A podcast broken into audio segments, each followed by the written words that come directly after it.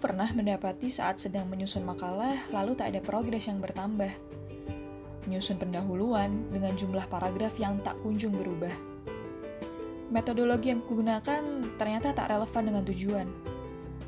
Aku pun berasumsi sesukaku dan memikirkan benarnya belakangan. Jurnal yang kujadikan referensi pun terabaikan.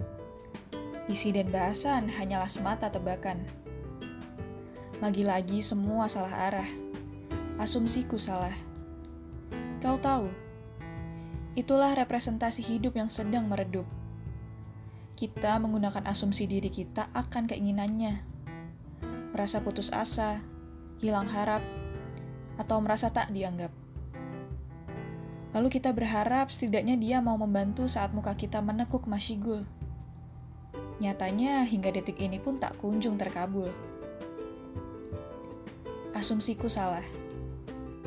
Aku hanya berhenti di titik berharap.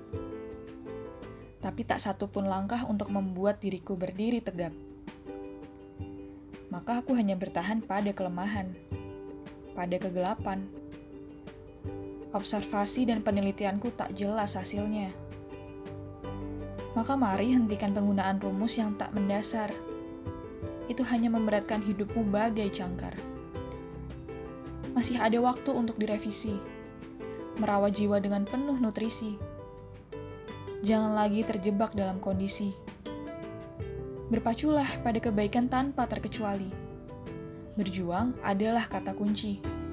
Siapa sangka akan ada hasil yang indah tak terperi.